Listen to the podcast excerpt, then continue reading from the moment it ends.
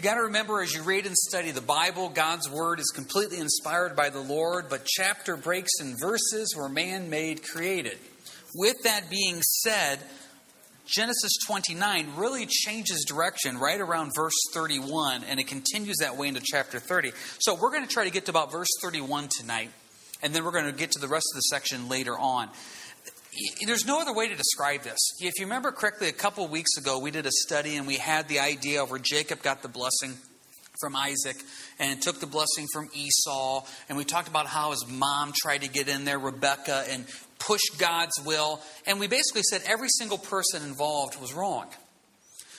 Genesis 29, everybody in this chapter is wrong. Everybody in Genesis 30 is wrong too. I think until you get to maybe, I'm flipping ahead here, maybe 32, we finally get to somebody who does something right. This is the soap opera of the world that we live in.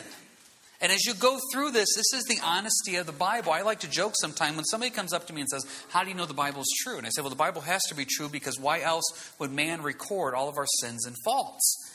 If I was writing a book about myself, I would not include Genesis 29. I wouldn't. So as we continue to go through this, and we've said this example for the last couple Wednesdays, Paul writes in Romans these Old Testament saints were given us to us as examples. Examples of what to do, also examples of what not to do. So, with that being said, Jacob, who is a deceiver, Jacob, who is a liar, Jacob, who is willing to twist and bend the truth for whatever purpose that he can get, he meets his match tonight. And with that being said, he runs into his uncle Laban, and his uncle Laban well, Uncle Laban is quite the guy, so we'll get to that in a little bit. So let's just jump right into this. If you remember the story here, Jacob had left. He's fleeing from home. Esau, his brother, wants to kill him because Jacob took the blessing from him. And we had a moment in Genesis 28 where it looks like Jacob's starting to get this. He had an encounter with God.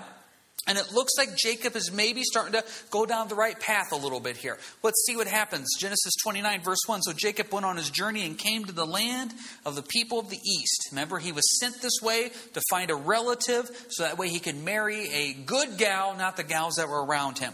Verse 2 And he looked and saw a well in the field, and behold, there were three flocks of sheep lying by it. For out of that well they watered the flocks. A large stone was on the well's mouth. Now all the flocks would be gathered there and they would roll the stone from the well's mouth, watering the sheep, and put the stone back in its place on the well's mouth. And Jacob said to them, My brethren, where are you from? And they said, We are from Haran. Then he said, Do you know the Laban, the son of Nahor? And they said, We know him. So he said to them, Is he well? And they said, He is well. Look, his daughter Rachel is coming with the sheep. Then he said, Look, if it's still high day and it's not time for the cattle to be gathered together, water the sheep and go and feed them. But they said, We cannot until all the flocks are gathered together, and they have all rolled the stone from the well's mouth, and then we water the sheep. Now, while they were still speaking with them, Rachel came with her father's sheep, for she was a shepherdess. And it came to pass when Jacob saw Rachel, the daughter of Laban, his mother's brother, and the sheep of Laban's mother's brother, that Jacob went near, rolled the stone from the well's mouth, and watered the flock of Laban, his mother's brother. Then Jacob kissed Rachel and lifted up his voice and wept. And Jacob told Rachel that he was her father's relative and that this was he was Rebekah's son. So she ran and told her father. Rachel and Jacob here are uh, first cousins, is basically what it's coming down to. Now, there's a lot of interesting stuff here. And I'm going to be honest with you. I read this chapter, read this chapter, and read this chapter. And I'm, Lord, I don't get the first 12 verses. Actually, I, I'm not a big note taker. I just usually write down little stuff so I don't forget. For my section here on Genesis 29, 1 through 12, it's blank.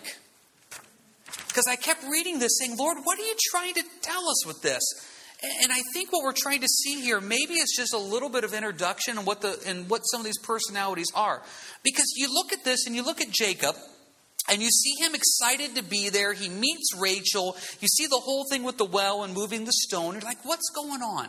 And I started reading all these different ideas and suggestions, and everybody had a different idea. Some people really lifted Jacob up. They said these shepherd guys were kind of lazy. Let's just all get there and wait for everybody, and then we'll move the stone out. And Jacob is a take charge type of guy. He got there and said, You know what? Let's quit sitting here and doing nothing. Let's get this stone moved, get the sheep drinking, and get moving on with the day. Possibly. One commentator stopped and said, Well, you know what? Rachel was beautiful. We know that. So maybe Jacob said, let's get the stone moved out of the way to get the shepherds moved out of the way so that way I can have Rachel by myself. You know, was he back to his orneriness and his deceitfulness? You know, we don't know 100% for sure. We do know this that they were here, and this is a God ordained moment. God ordained moment. We as Christians have a tendency to use words in our vernacular that are not biblical. We use words like coincidence, we use words like lucky, etc., things along that type of line. You see this moment right here. Jacob has traveled this long distance. He just happens to run in to his family's relatives. He just happens to run into Rachel. He just happens to have this all worked out. No, this was a God ordained moment here. And what a beautiful picture that is. I think sometimes as Christians, when we're in the toughness of the day and the difficulty of the day, we have a tendency to forget God's hand is on us through the good, the bad, and the ugly. Romans 8:28 promises us that in all things, all things, God works for the good. In all things. Psalms even sums it up simple. God is good and does good. I don't know how many times I run into a believer and I hear a comment or a question of, I don't know what God's doing. I don't know sometimes what He's doing either, but it's during those moments I have to stop and remind myself, He is good and does good. He's promised me good. He's promised me a plan for my life. Remember, Jeremiah says, a plan that will not harm me. So it does work out. At the moment, it's difficult. At the moment, it's tough. But we also need to stop and say, Lord, I don't want to focus on the moment.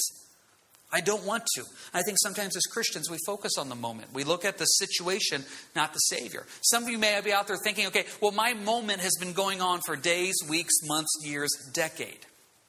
In the whole scheme of eternity, your life is but a moment. And you have to remember that.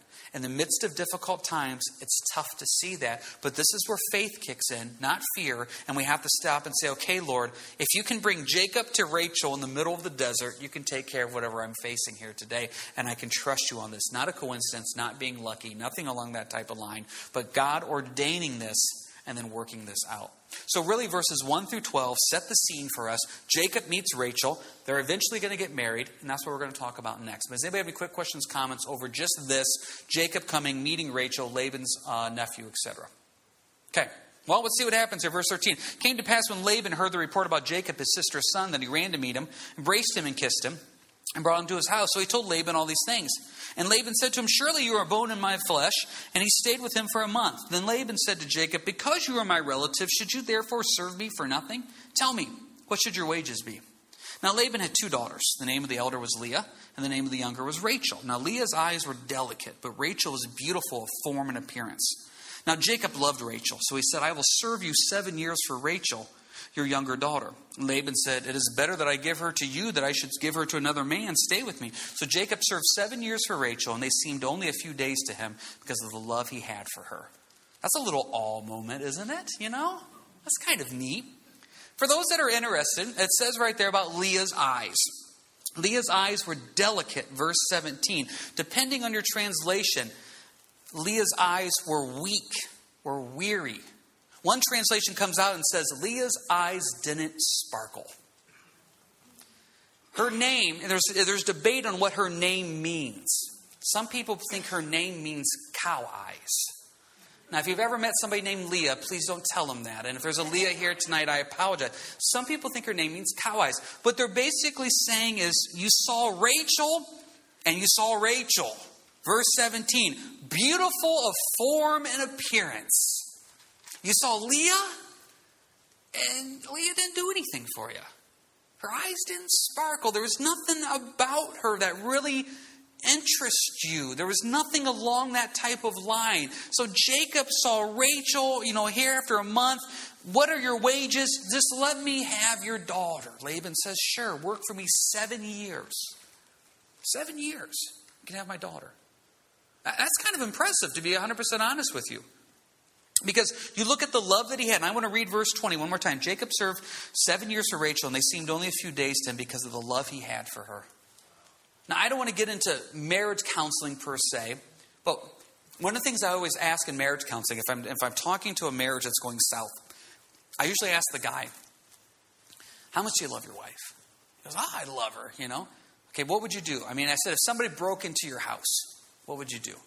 I would do everything I can to protect my wife and family. I said, whatever you can. You would not have a problem using force. You would not have a problem surrendering your life, giving up your life for your wife or kids? He says, No, of course not. I said, So you would make the ultimate sacrifice for your wife? He goes, Yes. And I said, Well, then why won't you pick up your socks? You know, seriously, we're willing to do these huge things, but yet the marriage falls apart when we don't do the little things. Jacob is willing to give seven years up for his wife. That's pretty big. But why can't we in our marriages and our relationships do the little things?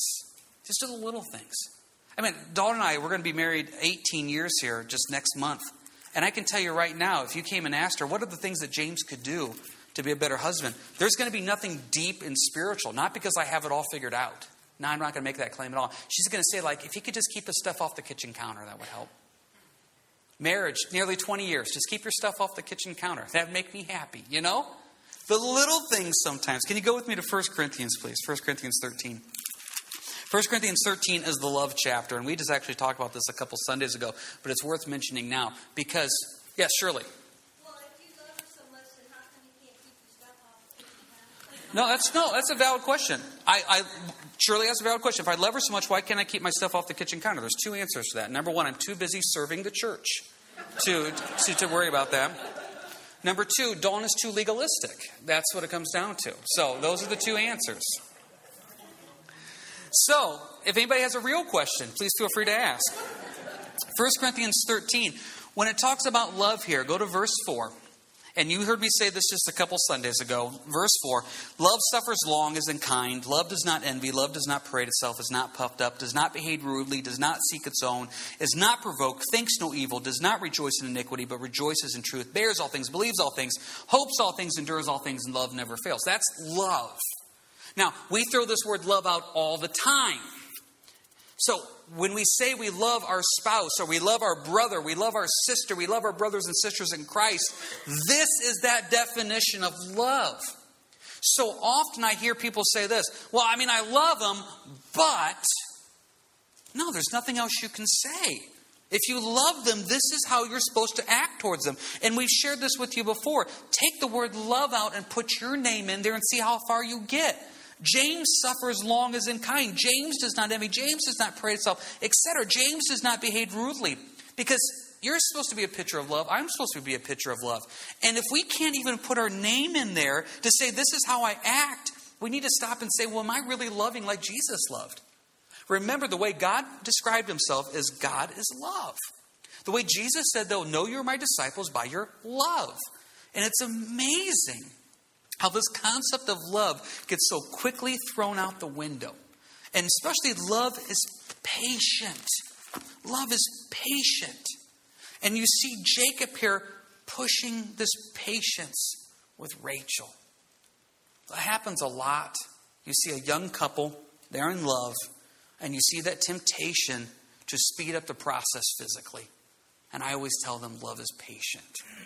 Love each other and love the Lord enough to be patient, to save yourself, to wait until marriage, etc. Patience and love. Jacob, verse 20, served seven years for Rachel, and they seemed only a few days to him because of the love he had for her. That's a pretty neat, powerful verse. And many different contexts. So, what happens, verse 21, back to Genesis 29? Jacob said to Laban, Give me my wife, for my days are fulfilled that I may go into her.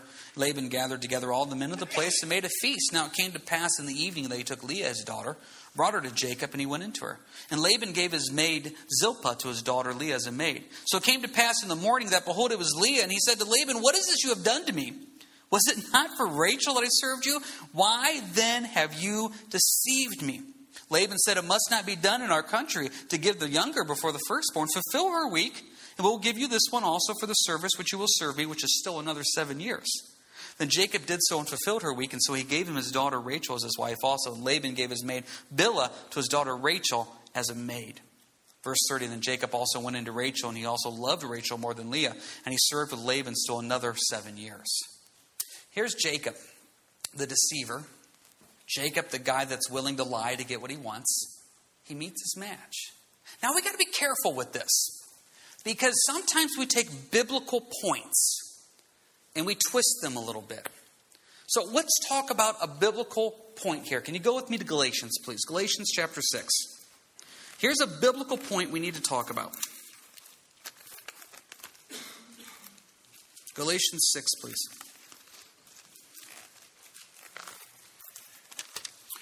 As you're going to Galatians 6, I was going to share with you a quick verse out of Proverbs. Proverbs says this Good understanding gains favor, but the way of the unfaithful is hard. This is Proverbs 13, 15. The way of the unfaithful is hard. Sometimes life is hard, and we feel like everybody's against us and everything's going on. We need to stop and ask ourselves is this something I've created, or is this something the Lord is using? What's going on here? Jacob, it's really interesting what he runs into. Jacob's name means supplanter or deceiver. That's what his name means. And what did Jacob do? Jacob deceived his dad, his brother, took the birthright. The birthright was supposed to go to the firstborn, and Jacob the younger took it. Now look at what Laban tells him. He says to Laban, You deceived me. And then Laban looks at Jacob and says, Yeah, but don't you understand in our culture, the firstborn gets more than the second. Do you not think those words rang in Jacob's ears a little bit? I mean, because that's exactly what Jacob did. Jacob, as the younger, skipped the firstborn, stole the blessing, and got out of there. What did Laban just do to Jacob? He basically just did the same thing. Galatians, please. Galatians 6, verse 7. Do not be deceived. God is not mocked. For whatever a man sows, that he will also reap. For he who sows to his flesh will the flesh reap corruption, but he who sows to the Spirit will the Spirit reap everlasting life. Whatever a man sows, that he will also reap. Now, this is why I said we got to be careful. Because this term karma gets thrown around a lot. You know, you kick some kitten, next thing you know, a tree falls on your car. No, that's not what we're saying. And some people walk in this fear of God. Well, I know why this happened to me because years ago I did this bad thing. And it's almost like God is this haunting spirit that looks through everything you did. And once you did one bad thing, He's going to make you pay. No. What we're saying here is this if you live your life by a certain set of rules and guidelines, well, you know what? That's probably how people are going to treat you as well, too. If you have a tendency to snap and scream, people will probably do that to you. If you have a tendency to be impatient with people, kind of comes back. You sow what you reap. It always fascinates me when somebody comes in, they want to sit down and talk, and they talk about how their life has fallen apart. Relationships have fallen apart, life has fallen apart, and you stop and you look at how they live their life, and you realize how they treat people and how they act. They're just going to reap what they've sowed over the last 10, 15, 20 years. You know, when you run into that man or woman that's late in life and they have no friends, no nothing, they've been a grouch for as long as everybody can remember, what just happened? They reaped what they sowed. Jacob lived a life of deceit and was willing to lie to get what he wants. What happens? Well, you know what? He's going to eventually reap that. You just got to be careful. When it says God is not mocked, whatever man sows, he will also reap, we think we get away with stuff. We don't get away with anything. The Lord sees, the Lord knows. And if we choose to walk in the flesh, God sees that, knows that, and responds accordingly. Now, hear me out before you think I'm a bad dad. What, you know, I understand the New Testament is grace. New Testament is grace. Jesus said it's no longer an eye for an eye, a tooth for a tooth. But we follow the rule at our house of eye for an eye, tooth for a tooth. Now, hear me out once again before you get mad at me. The reason God did eye for an eye, tooth for a tooth in the Old Testament was supposed to be a fair thing. Eye for an eye, tooth for a tooth. So you come up and give me a black eye, Old Testament, I give you a black eye. What happens with human nature? You come up and give me a black eye, it's not an eye for an eye, now it's an eye for a nose and a tooth. So I do more back to you. Well, then you do more back to me, and it escalates. So when I say at our house we have eye for an eye, tooth for a tooth, we like to do things to each other, not in anger, not in frustration, but in fun. I've shared with you before, I don't know why I like to do it, but yet if the boys are in the bath or taking a shower, I go in, flip the lights off, and throw cold water on them. I don't know why, just something I like to do. So they say eye for an eye. I lock my bedroom door, I lock my bathroom door when I take a shower. One time I caught them, and just for fun, I dumped ice down their shorts. Just wanted to do it. Eye for an eye. They're allowed to do it back to me. That's what I'm saying. Is it doesn't escalate and get out of hand because I've been involved with sibling stuff. You've been involved with sibling stuff. One brother does this, the other brother does that. So what happens is the boys come to me and they're playfully fun, whatever. So and so did this to me. I'll say eye for an eye. Go do it to them. Don't let it escalate. Don't let it get it out of hand. So my point is this In the world we live in, there are consequences to our actions, both physically and also spiritually. Depending on how you choose to live your life and depending on how you try to treat others, the Lord says, you know what? Sometimes I got to teach you a lesson. There's this one verse, and it basically says like this that God will render to each one according to his work. God will render to each one according to his work. Now, this verse is in Psalm 62, it's in Proverbs 24, and it's in Romans 2. You've heard me say out here before if God says something once, it's important. If he says it twice, pay attention. If he's saying it three times, you better really be paying attention to this. God, in three different passages, in three different books, is telling you he's going to give you to each one according to his works. This should not make you walk in fear. This should make you walk, and I guess a, a honesty and to make you walk and a diligence to say, how do I act? How do I treat? Jacob, same thing happened to him that he just did to Esau. Skip the younger, excuse me, skip the older, go to the younger, and then try to get away with it. Laban wasn't going to let him do it. So we need to make sure in our Christian walk, how are we doing it? You know what? How are you treating your spouse? How are you treating your kids? How are you treating your coworkers, your friends, your family, etc.? Are we doing the love thing like we're supposed to? 1 Corinthians 13. Are we walking in this truth?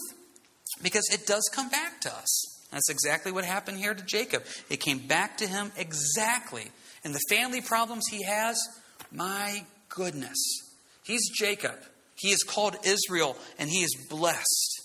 But I would not want the family problems that this man has to go through over the next few decades. Now, before we get into that, does anybody have any quick questions, comments over anything we just covered here thus far with that point before we move on? Alrighty. Well, what happens? Verse 30 Jacob also went into Rachel. I just want to say here, there's no way to defend this. This guy has two wives. And it's just, there's no way to defend this. This is not what God wanted. This is not what God intended in any way whatsoever. Certain groups and people have taken this and said, well, the patriarchs had more than one wife. Yeah, it wasn't biblical and it's not what the Lord wanted. Just because it's recorded in the Bible does not mean that that's what the Lord said was good. Jacob also went into Rachel, and he also loved Rachel more than Leah. And he served with Laban so another seven years. Verse 31 Then when the Lord saw that Leah was unloved, he opened her womb, but Rachel was barren. Now there's a lot of points here, and we're not able to get into them all tonight because we're going to have to get into this next week. First point, verse 31. That word unloved, some of your translations just comes right out and says hated. Boy, that's an awful thing. I don't know, and maybe some of you have gone down that route before in marriage or relationships. You're not unloved, you're hated. That's an awful spot to be. To be connected to somebody as one, but to be in an unloving, hateful relationship. Now, we're getting ahead of ourselves here a little bit. Rachel has two kids. She dies in childbirth on the second one. But it's interesting that when Jacob is buried, who is he buried with? Leah. Leah ends up birthing him, I believe, six boys and one girl. So I'm not trying to be crass when I say this, but there's also a teaching point where he hates her, but he still wants to get what he can out of her. That is just the definition of using somebody. There's no way to defend Jacob. There's not. The way he's treated Leah, he wants what he wants from her, so he uses that. He outright dislikes her, outright hates her.